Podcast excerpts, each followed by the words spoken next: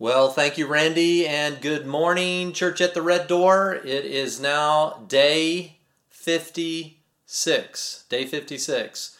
It absolutely gutted me when I heard the other day that Riverside County had now uh, extended our whatever this is. It, it, it, feels like I have half the information, I don't have half the other information, but uh, at least June 19th will be social distancing and masks and all that, and who knows after that, who knows. So uh, it, this is so strange, so unforeseen, and yet now we are 56 days into this with maybe maybe we're halfway through. I don't know, uh, uh, but God knows. God knows. So I'm excited about this morning. I also move into this morning with great trepidation. I this is probably a one of the more powerful messages you'll ever hear. I have got more disparate things written down here. I have no idea how this is going to turn out. You're, uh, you should be as curious about how this is going to turn out as I am. Uh, I have I have no idea. I've been praying about this. There's so much packed in here.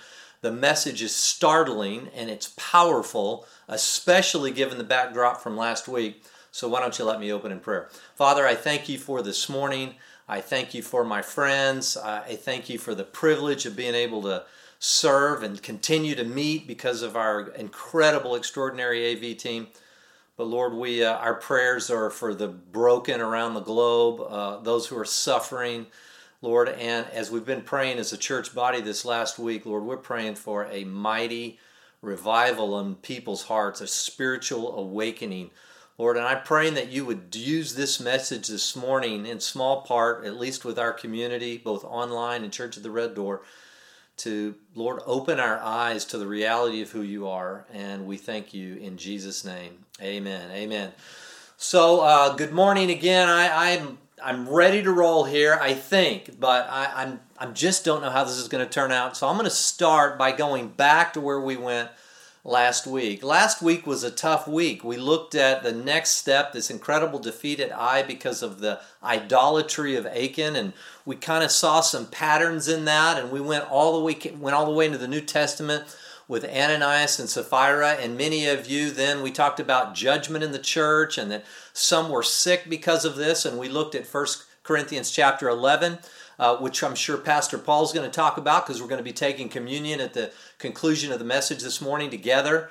And, uh, and we wanted to look at this idea that God is still judge. You know, when I think about this, I think about two parts. I kind of divide the New Test, well, the entirety of the Bible into the incredible, extraordinary, grace-filled news of the gospel that we're saved by grace through faith, having nothing to do with our own works. Ephesians is clear. The whole narrative of Scripture is clear.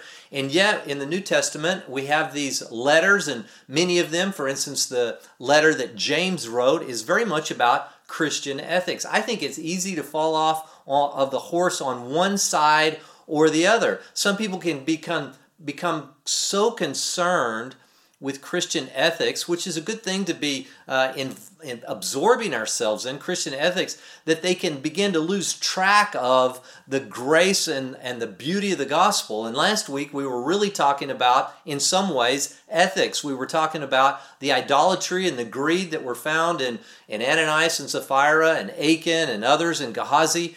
And, and yet we're going to shift and try to stay balanced on this horse. I don't regret last week's message at all uh, because it takes the backdrop, the dark backdrop of the sinfulness of men to understand the gospel in its fullness. If you don't have the, the black backdrop, the, the judgment of God, the fearfulness of God, the how much God hates sin, it's going to be very difficult for you to fully appreciate the incredible news of the grace of the gospel. And that's important to say because you can get caught up last week and begin to be fearful. And, and again, there, there's a point that we should all work out our salvation with fear and trembling, but we don't have to live in that. We can move into a place of incredible grace and incredible freedom.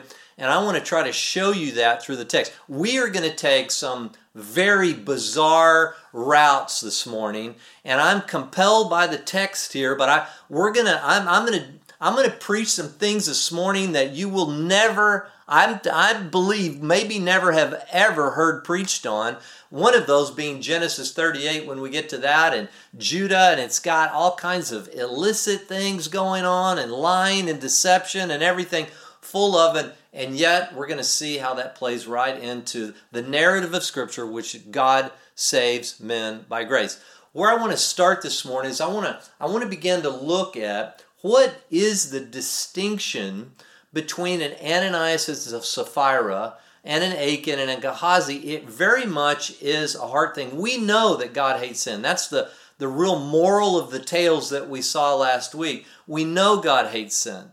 That's clear. He hates it. Why does he hate it? Because of the destruction that it brings to his creation. Sin is a violation of the purpose for which God created. It's our own, it, we're self-violating. We we move away from God's calling in our life, and as a result, we we don't walk in the fullness of life. You know, God talks a lot about the heart, and I want to talk about some of the outcasts of Scripture, some of the uh, the barren, the second born, uh, those who were poor. Uh, why does God always seem to reverse it and use those kinds of people? A lot of times because of the heart, and I want to talk about that. You know, 1 Samuel chapter 16, verse 7, listen to what it says. It says, The Lord said to Samuel, do not look at his appearance, and he's talking about David, or at the height of his stature, because I have rejected him. For God, excuse me, he's talking about his brothers. For God sees not as man sees, for man looks at the outward appearance,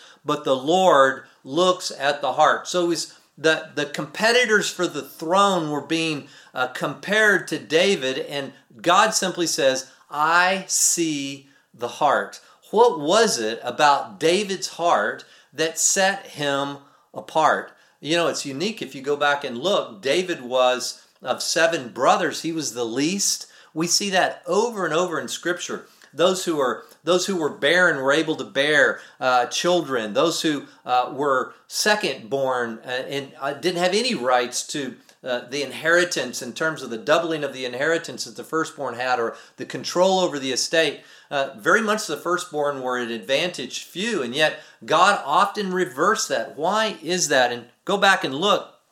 Isaac was born after Ishmael, and yet the promise was made through Isaac. Joseph was certainly not the oldest of his brothers. He was the second uh, uh, only to Benjamin uh, down the list of his brothers, and yet he took preeminence, which was an amazing thing. Jacob, over his older brother Esau, even though there was deception involved.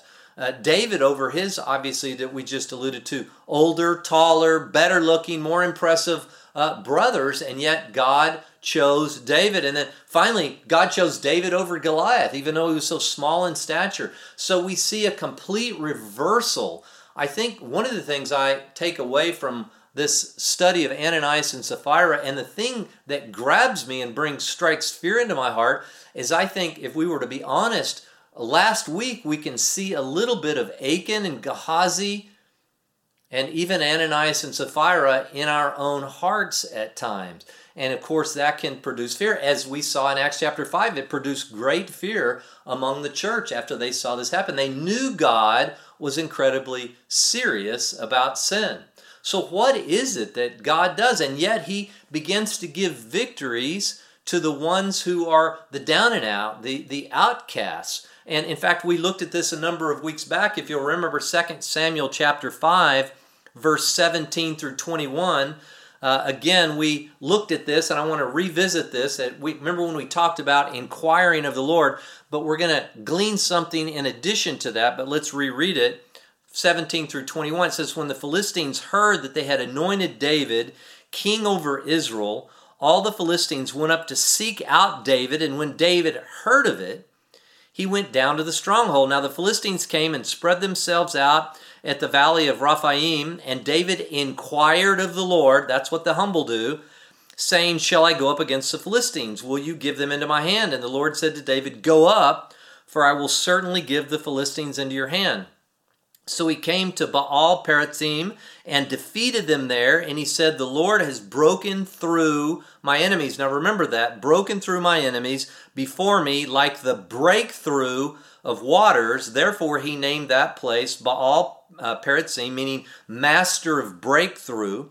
They abandoned their idols there, so David and his men carried them away. Now, one of the things, and we see him go into a battle the next time he inquires, and the Lord gives him a whole different picture. You know, I think there's a certain invincibility that happened with once they had crossed the Jordan and defeated uh, the the folks at Jericho. There was a certain well, we don't need the Lord anymore. We're strong in and of ourselves, and that never really occurred to them to inquire of the Lord. And yet, who is it? That's the question this morning. Who is it that inquires of the Lord? Well, it's typically the outcasts inquire of the Lord. They they don't trust their own instincts, their own intuition. They're constantly on their knees in prayer. They're constantly in a worshipful state. Lord, what do you want? There's no defeats come when we refuse to ask the Lord anymore. We go weeks, months, years, some of us, without really diligently seeking the Lord's will. Uh, even today, you know, Lord, what do you want? What do, what do you want this day to look like? And yet we see that with people like with people like David. We see that with those uh, women who were barren. We see constantly seeking the Lord to solve their issues, inquiring of the Lord over and over. So I think it's the broken, the outcasts that walk in great levels of humility. And because of that humility, they are constantly inquiring of the Lord. And then when they inquire of the Lord, well, they see incredible breakthrough.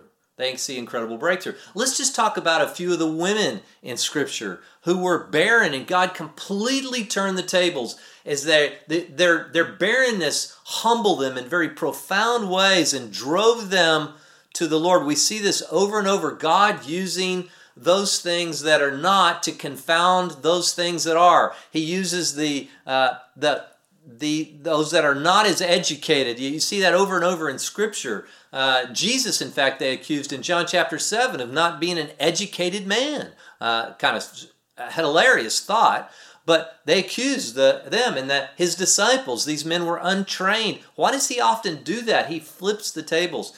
And as it relates to barrenness, too, think about it. Sarah conceives Isaac, who would then become the great sacrifice, even though she had been considered barren.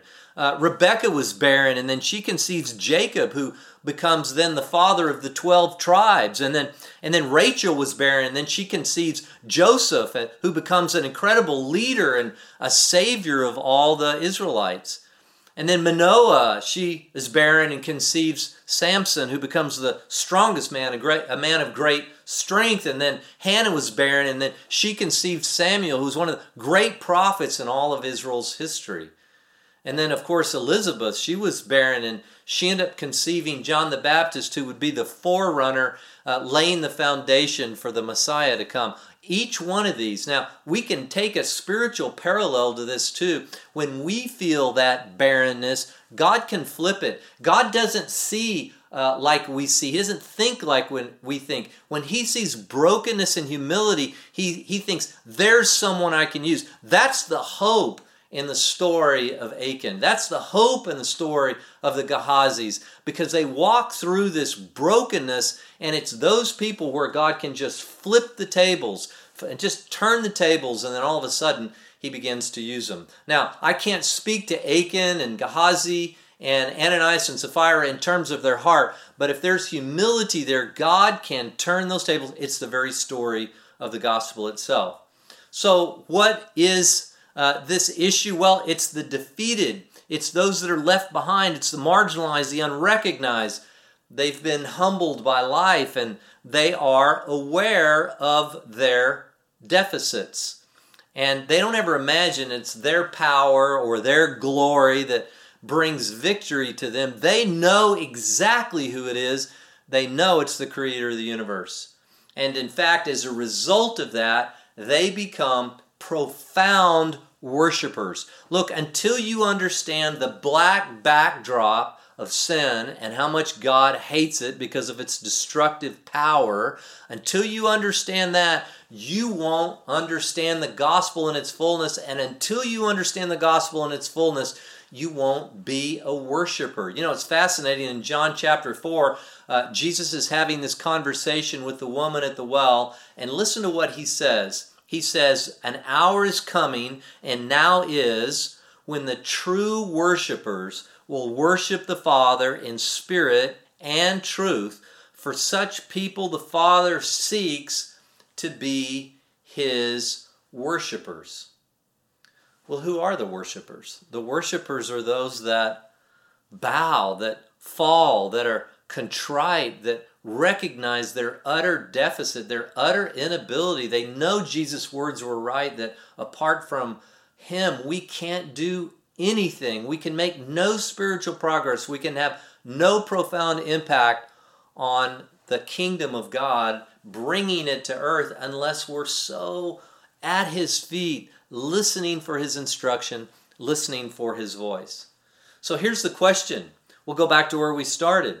Uh, I want to go back. I want to look again at Achan and the Valley of Achor. Remember the Valley of Achor? Achor meaning trouble. And I asked you last week, some of you are struggling. Some of you are finding yourselves in trouble. You have a place, a great deficit in your own heart, and it's grievous. And in hearing this, last week may have felt like piling on. But I need to tell you, understanding that you're a million miles away from God in this particular area it drives you to a place of contrition, drives us to a place of repentance. Now, let's go back to Joshua chapter 7 and look at this because hidden in the details of this little ge- quick genealogy, and then we're going to look at another one. You'd say, genealogy, how boring. No, there's amazing, amazing message embedded in these genealogies. Joshua chapter 7, verse 1.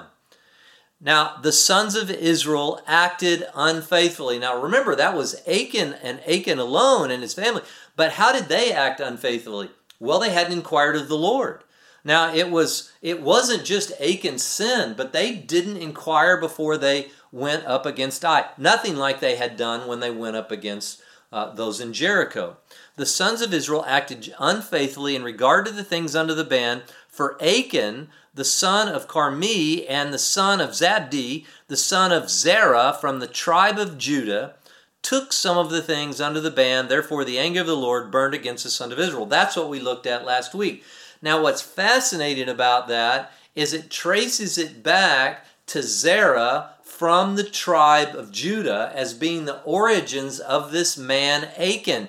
Part of his lineage, part of his heritage was this interesting figure named Zerah. This is what's going to take us now to Genesis chapter 38, which, as I said earlier, I think it's got to be one of the most least preached chapters in the Bible. I, I refuse, I wasn't even going to read it because it's got so much uh, illicit stuff and crazy things. And, and, and this is not, let me put it this way. This is not something that's used in children's ministry, okay? So I, we'll just leave it for that. Uh, Genesis 38, I'm just going to give you kind of a summation of it. So we have Judah. Now, Judah was one of the tribe, one of the uh, leaders of the tribe. Judah would be the tribe which Jesus, the Messiah, would come through. Judah was the fourth. His mother actually uh, was Leah, who was, again, the, the second chosen. She wasn't who Jacob really loved. Uh, he loved uh, his, her sister. And yet, here's Here's Leah who's birthing Judah. Now, so Judah was one of the 12 tribes, one of the 12 sons uh, of Jacob, who was the genesis of the 12 tribes of Israel, who would then be later called Israel, and his name was cha- changed Abraham, Isaac, and Jacob. Then Judah, here's the story in Genesis 38. So Judah goes out, decides to take a Canaanite wife for himself. Did he inquire of the Lord about that? Was there something there, or did he just t- see a woman that he lusted after? We can see that lust was definitely an issue for Judah. Takes her, uh, decides to marry her, and then ends up having having three sons with this Canaanite woman. One was Ur, one was Onan, and one was Shelah. Now, you've got to understand it's important that the oldest, Ur, married Tamar. Now, Tamar is a different Tamar than we get during the time of David, but he marries this girl, Tamar, and then the Bible simply says that the Lord killed Ur because he was evil. He was evil. So it was responsible for the Israelites to, if they had a brother, that brother then takes the place of that uh, son to go ahead and, and be able to procreate with his wife. I'm putting this as uh, tactfully as I can. So Onan now has the task of going in and, and allowing that line of his brother Ur to continue. And uh, you'll have to read the story for yourself, but it doesn't happen. We'll just put it that way. And then God takes Onan's life. And now you've got Shelah, but he's much younger. And now Tamar and, and Jacob, uh, Judah, excuse me, is unwilling to give such a young son to this uh, to this uh, his daughter-in-law because there's too much of an age difference. He's too young. So they say, well, we'll wait till he gets older, and then he promised to give him that. And so he went back on his word. Shelah got older, and what happened? Uh, Judah didn't come through with his word. So Tamar now, get the picture, barren, uh, has nothing, has no husband, complete outcast. Uh, in that culture, she may have just been completely thrown aside and maybe even suffering in great ways that we can't even understand. So she says, How am I going to do this? So Judah comes down to water, uh, to, I think, the shearing of the sheep, as the story goes. And Judah comes down and she dresses as a prostitute. Now, catch this. You just can't make this stuff up. Dresses as a prostitute, uh, lures but and Judah has a lustful heart, as, as we've seen before. Judah goes into her, sleeps with her, and she finds out she's with child. He leaves, he doesn't know anything different. She kept a couple of his items, uh, held them back because she know if her father-in-law found out that she was pregnant and hadn't been married inside the family, that he would have her stoned.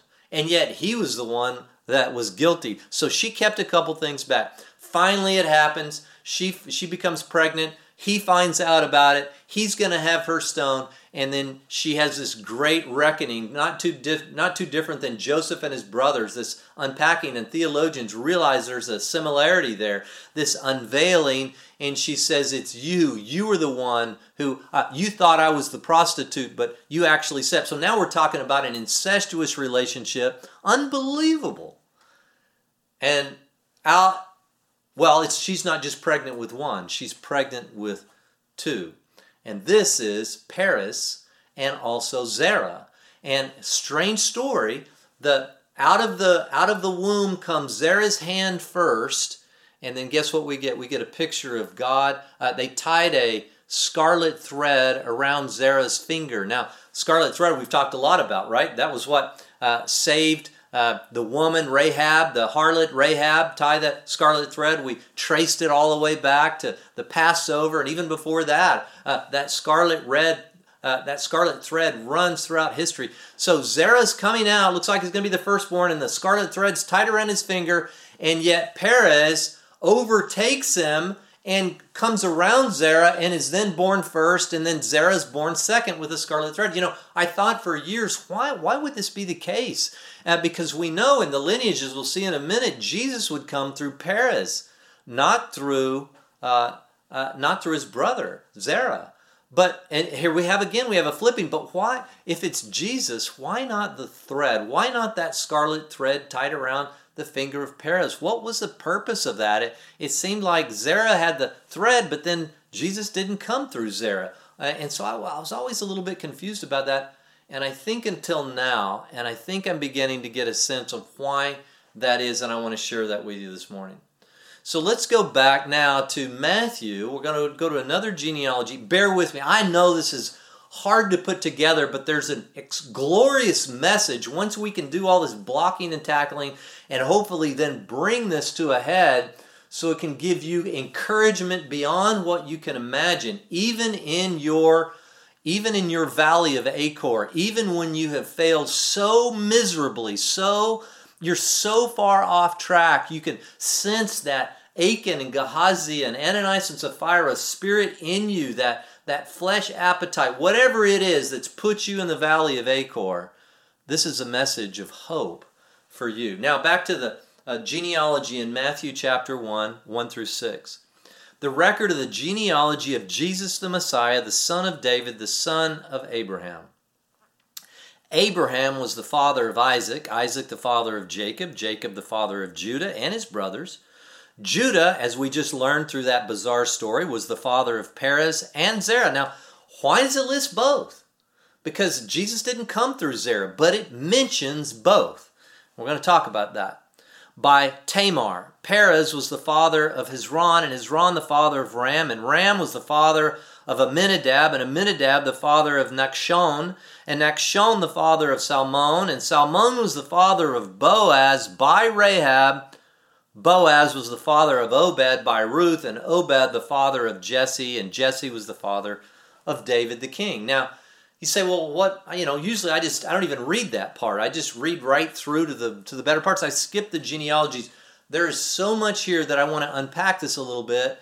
And I'm telling you, if you'll hang with me for just a minute, and Lord, Lord, I need help in this. If if you can hang with me for just a minute, you're going to see something unfold that I think will uh, create in tremendous hope for those of you who may feel like you are in fact in the valley of Achor today. Abraham, who was Abraham? It starts with Abraham. Well, Abraham was a pagan. He was a polytheist that lived out uh, in a in a kind of the metropolitan place of his time, Ur the Chaldees. And so God chooses Abraham. Why? I don't know. I can't speak to that. He just chose Abraham. Maybe it was something in Abraham's heart. Maybe God, like David, saw something in Abraham's heart. I don't know. And then Isaac, the father of Jacob. Isaac, again, being the what? Second born. Uh, Ishmael, promise didn't come through Ishmael. Promise came through Isaac, as God said over and over in the first uh, 20 chapters of Genesis. And then he, the father of Jacob. Well, who was Jacob? Jacob was the deceiver. He, he deceived his own father and, and took over the birthright from Esau and became the uh, was promised all these things. But these are this is not so far. This isn't a great picture of this crowd, right? And Jacob, the father of Judah. Well, we just learned about Judah. I mean, he was a womanizer. He slept, sleeps with a prostitute. He, he has an incestuous relationship unknowingly with his daughter in law. I mean, who is this guy? Who is Judah? And then Jesus would come through the tribe of Judah. Judah was the father of Perez and Zerah, and we talked about that a little bit earlier. I mean, Perez and Zerah, I mean, what, what's the purpose of naming both of them? We'll see that. And by Tamar, Perez was the father, and so who was Tamar? Tamar was a, a deceiver as well. I mean, she was doing it for her own her own benefit and good. And I can't say that I wouldn't have done differently than she did, but she certainly deceived Judah.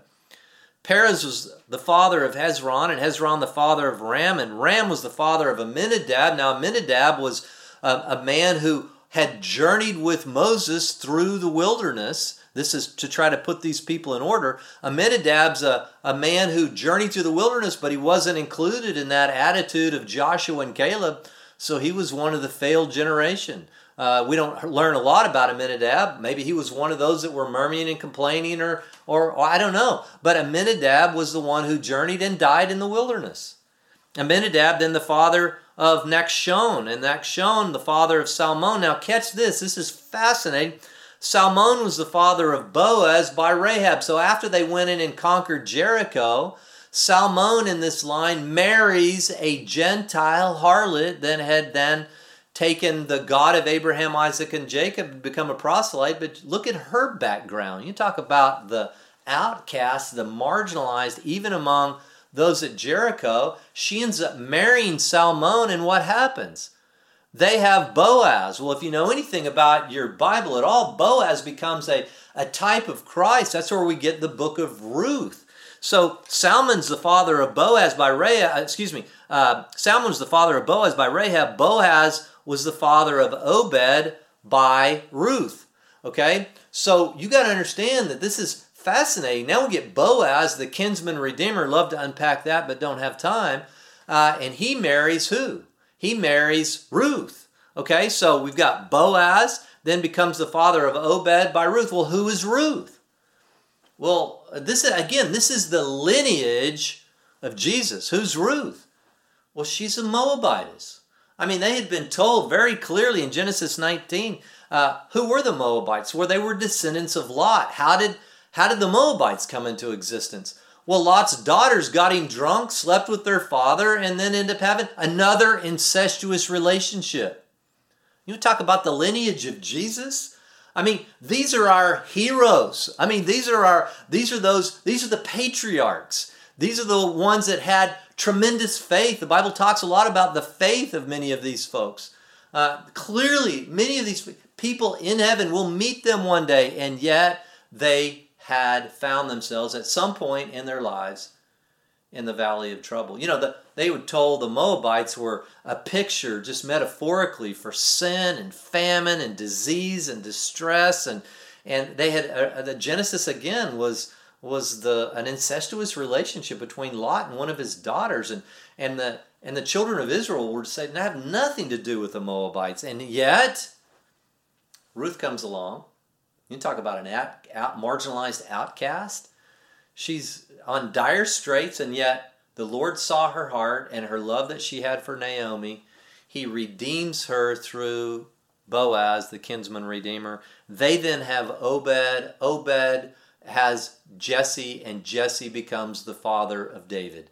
And I, so let's try to begin to put this together. First of all, Perez and Zerah. Why? why? Why the thread around Zerah? Well, why are both of them mentioned in this genealogy? If only Jesus was only through the line of Perez. Well, I will tell you this. I think that it's in their names. Uh, again, a, a hidden picture of the coming of the Messiah, the, of Jesus. Perez actually means, and it's what we saw a minute ago, breakthrough. That's what that means. Perazim, and now we have Perez. It means breakthrough. Zerah means arising, uh, like a new dawn. If you put that together, you really get a picture of who Jesus is. I mean, Jesus is encompassed by that. What is it? Well, it's going to Jesus is going to be a light dawning uh, rising from the earth, like Isaiah had seen, a, a great light will come out of the northern part of Israel, the Galilee of the Gentiles. Uh, a great light. It's a rising, it's a dawning. Jesus, in fact, refers himself as the light of the world, okay? And then also, it's going to be one that's going to breach, or like Perez is going to break through. He broke past his brother Zerah. And together we have a light that's dawning and breaks through sin and destruction and the enemy and all the defeat and all the death, Jesus is going to break through all of it. And you put those two names together and you get a beautiful picture of the Messiah. I don't know about you, but I mean, this is just hidden in a genealogy and a crazy story like Genesis 38. We get a picture of Jesus that becomes more starkly clear and gives us hope beyond anything you can imagine. I mean, maybe you're in that place today where you just feel like, I, am so far down the road of trouble. I, am so alienated. I, I, I'm the Ananias and Sapphira. I don't know why God hasn't taken me out. Maybe you're in a place like that in your life today, or you know somebody in a place. You either have the message for you, or you have this message that begins to grow in your heart, and you recognize even the lineage of Jesus Himself is fraught with outcasts, fraught with those who uh, had failed, fraught with the marginalized, the second born, or later, mar- filled with the barren. I mean, this is what Jesus came to rise up and to conquer. You know, when I think back about Joshua and he's down on his knees and how can this happen how can this have happened that we were defeated at Ai and we lost these men and what does god say? He says rise up. He actually the name Zerah meaning rise up and dawn. He's saying get up off your feet. Don't stay in defeat. Yeah you sinned. The camp has sinned you didn't inquire of the lord. But he says, rise up, the very name of Zerah, which to me is very, very powerful as we understand the New Testament. So, where does that leave us? Uh, how do we go about this? How do we, what if you do see failure? I think what God's saying to us today, and I wrote this down, I want to read it to you. I think God's saying, I see your failure. Because God sees the heart. He, he knows, He sees everything. I mean, there's nothing that we can hide from God. I see your failure. I see the the long line of idolatry and abuse in your own lineage. Maybe your parents or grandparents. I mean, most of us don't even barely know our grand, grandparents, much less our great grandparents or what. You may have a long line of see, uh, of sin and failure in your own life, and and the and the lives of your forefathers. But God says, I see that. I see the failure there. And I think he, what God is saying is, I can redeem it. I will redeem it. I am God and there is no other. See, that's what I get from these stories. It's like, God, I can redeem anything. I can even bring the Messiah through a, a band of ne'er wells. I can bring it through, I mean, Judah. I mean, look at the tribe that he came from, Judah. Uh, and boy, you talk about failure. And all of a sudden, what does that do? That drives me to worship. Uh, when I see the sin in my life, when I see the sinfulness of my of my background, it drives me to worship. It drives me to Him when I hear this message. It doesn't have me shrink away in fear and hiding from Him like they did in the garden. It draws me back to the tree of life, knowing that the message has been the same from the beginning. The Old Testament is just as much as much a message of the gospel and the grace of the Creator of the universe is the New Testament. The New Testament, we understand of the New Covenant much more fully what that means, but God had been talking about this even down through these genealogies. So, what do we do if you do find yourself in the valley of Achor, in the valley of trouble today? Well, be transparent. Uh, don't you can't hide anything from God. Get down on your knees this morning. Uh, get down on your knees and say, Lord, forgive me. I'm asking you. Lord, I don't want to stay in this valley of trouble. I, I believe in your grace. I believe in the story, uh, Lord, of your mercy, that I would just repent and ask you to forgive me and, and lead that kind of lifestyle. Of course, be on your guard. I mean, uh, Christian ethics is important. We don't. We know the devil roars like a like a lion seeking seeking someone to devour. We know that. I mean, we're not ignorant of that. We've been talking about that over the last few weeks. And then lastly, uh, get back up. I mean, really, dust yourselves off. Get up. Uh, rise up. I mean, that's the very name of Zerah. Rise up. Don't stay where you are.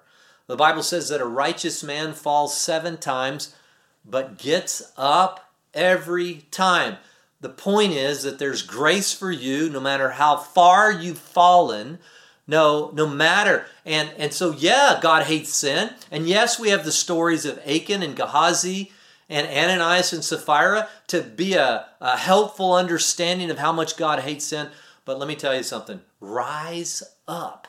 Get up off the ground, Joshua. What are you doing? Of course you've sinned. Now rise up. 2 Corinthians chapter 3 says this, but we all 18, but we all with unveiled face beholding as in a mirror the glory of the Lord, are being transformed into the same image from glory to glory, just as from the Lord the Spirit. How, how are we changed? Ultimately, folks, we, we're never going to satisfy this by trying to go back to the law and live in the fear. Of course, the law kills. We talk about it all the time. The law is a ministry of death and condemnation.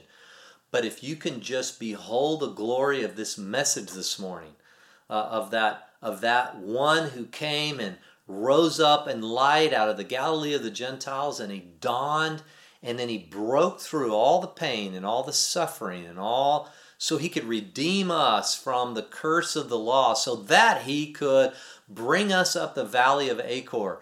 It, it didn't look so good, and it didn't end so good with Achan, but it's not so with us if you find yourself in the valley of trouble, there is there is an answer to this. You know, I was listening to it uh, this week as I was preparing for this message, and I was listening to Cory Asbury's song. In fact, maybe you can go and listen. We'll have it up on a YouTube link, and you can go back if you're on the website and hit it and listen to this song. But here's some of the lyrics it said it describes God's grace as overwhelming, never ending, reckless love of God.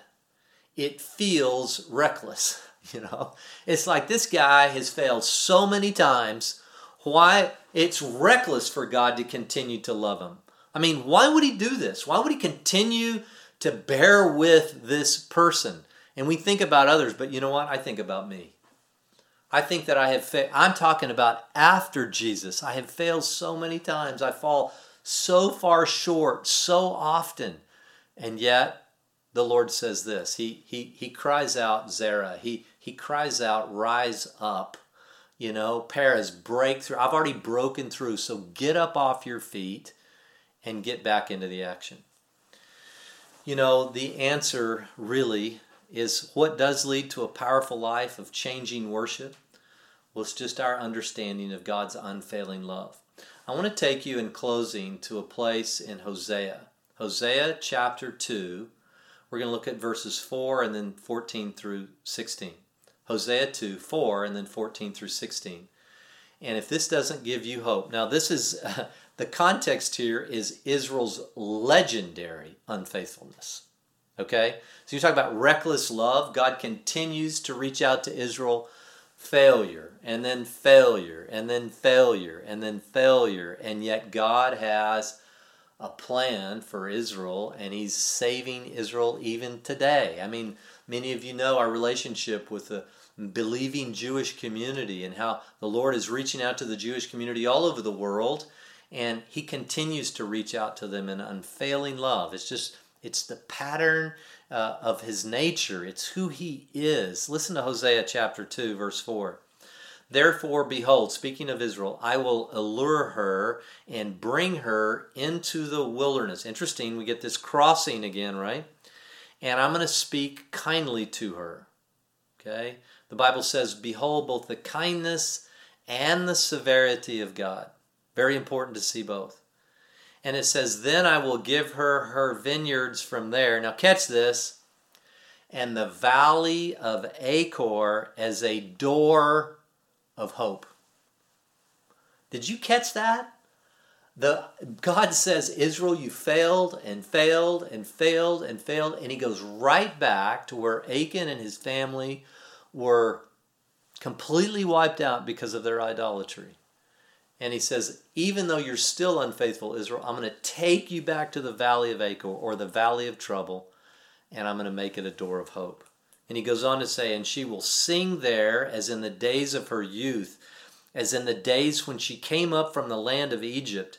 It will come about in that day, declares the Lord, that you will call me Ishi, which means husband, and will no longer call me Baali, which means uh, is just a picture of uh, of, of a deity, uh, the Baals, uh, that was also means master or Lord.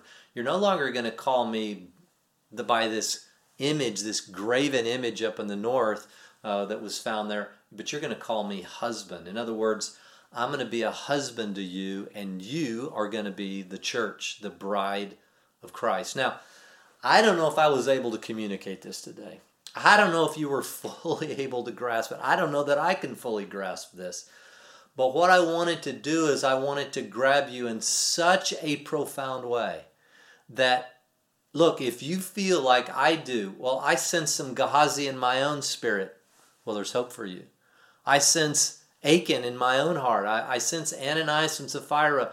Those kinds of tendencies are in my own heart.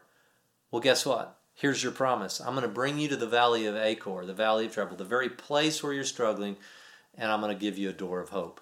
You know, what is it about hope that's so profound? I, I you know, I, I just was thinking about this week. You know, Nietzsche said this about hope. He said, Hope in reality is the worst of all evils because it prolongs the torments of man. I mean, here's the one of the most brutal atheists that we've ever known. A, actually, a clear thinker in many ways. Uh, he saw things past that our new atheists, many of the new atheists, so-called new atheists, can't see. But he said, "Look, hope is uh, is devastating, right? It's the worst of all evils because it prolongs the torment. What he's really saying is, if you really understood the world from his view, anyway, that there is no God." Suicide's really the only answer. I mean, how can you deal with this? I mean, you have to have some escapism. But the Bible says the opposite. You need hope today? Well, the valley of Achor is there. Romans 5, hope doesn't disappoint. 1 Corinthians 13, love hopes all things. Hebrews 6, hope we have is our anchor. And then 1 Peter 1 3, we are born again to a living hope. I hope you got from this morning this picture of hope. And I don't regret last week. I know it might have been discouraging for some of you that you feel like it wasn't an uplifting message, but I'll tell you, until you have the black backdrop of God's hatred of sin and see it through those lights, you're never going to understand the message and the glorious message of hope. Look, uh, we find ourselves in strange times. I'm going to turn this now back to Pastor Paul, and we're going to have now communion. And he may even talk about 1 Corinthians chapter 11, which we need to judge ourselves rightly. I think that's appropriate and right. And by the way, I, I had hoped I never would know what this was, but my mother in law now has made a mask with Church at the Red Door engraved on them. Uh, just the fact that I know what this is is staggering to me. So hopefully, uh, we're going to continue to press past this. And just know that I love you. The Church of the Red Door team, team loves you. And I'll turn this back to Pastor Paul. Have a wonderful and glorious day. We love you.